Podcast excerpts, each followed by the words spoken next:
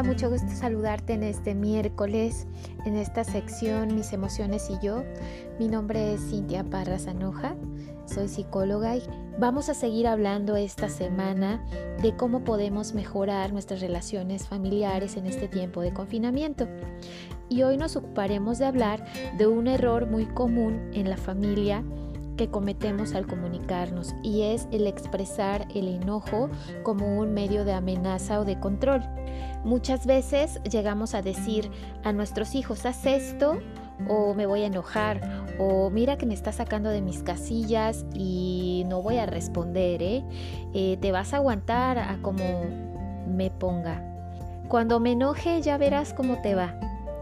Como si el hecho de decir estas cosas eh, hiciera que el enojo fuera algo malo o amenazante. Es aquí donde nos equivocamos. En algunas situaciones buscamos que el niño o la niña obedezca ante una indicación y si esto no sucede de forma inmediata, recurrimos a la amenaza advirtiendo que algo malo va a pasar. Pero si lo piensas bien, ¿qué es lo que va a pasar? No lo sabemos en realidad, pero al decirle al niño o a la niña que te vas a enojar, le dices que enojarse te convierte en alguien amenazante. Puede llegar a la conclusión de que el enojo es una emoción mala que no debe sentirse. El error está en la manera en que expresamos nuestro sentir de enojo y el significado de control que se le atribuye.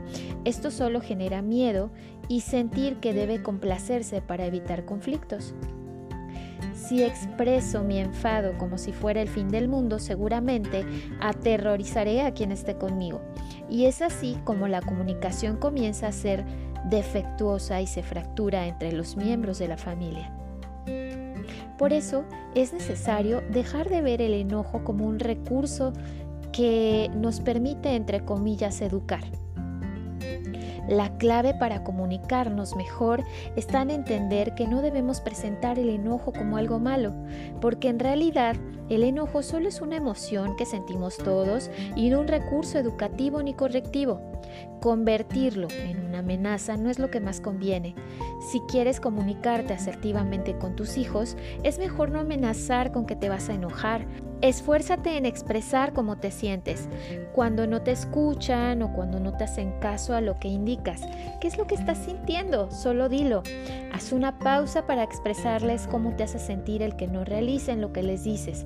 Háblales de ti. Pierde el temor. Y después de hacer esto, puedes retomar la indicación con el canal de comunicación libre de enojo o con una intensidad menor. Puedes aprender a expresar tu enojo sin que sea esto una amenaza. Respira, atrévete a regular su intensidad, exprésalo sin convertirlo en una amenaza, pues esto alejará a tus hijos de ti. Aprende a manejarlo de esta manera y les enseñarás también a hacerlo ellos mismos. El enojo nos permite actuar con firmeza, sacar el coraje. De una manera positiva nos permite establecer límites, pero con una intensidad que no es adecuada puede lastimar y también ser amenazante. Toma conciencia de cómo expresas tu enojo.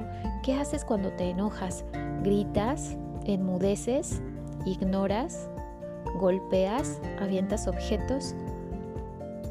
Toma conciencia de lo que haces cuando te enojas y también sé responsable de lo que vas a hacer con él porque estás modelando a tus hijos la forma en que tú lo expresas. Espero que este mensaje te ayude a dejar de ocupar el enojo como un recurso educativo.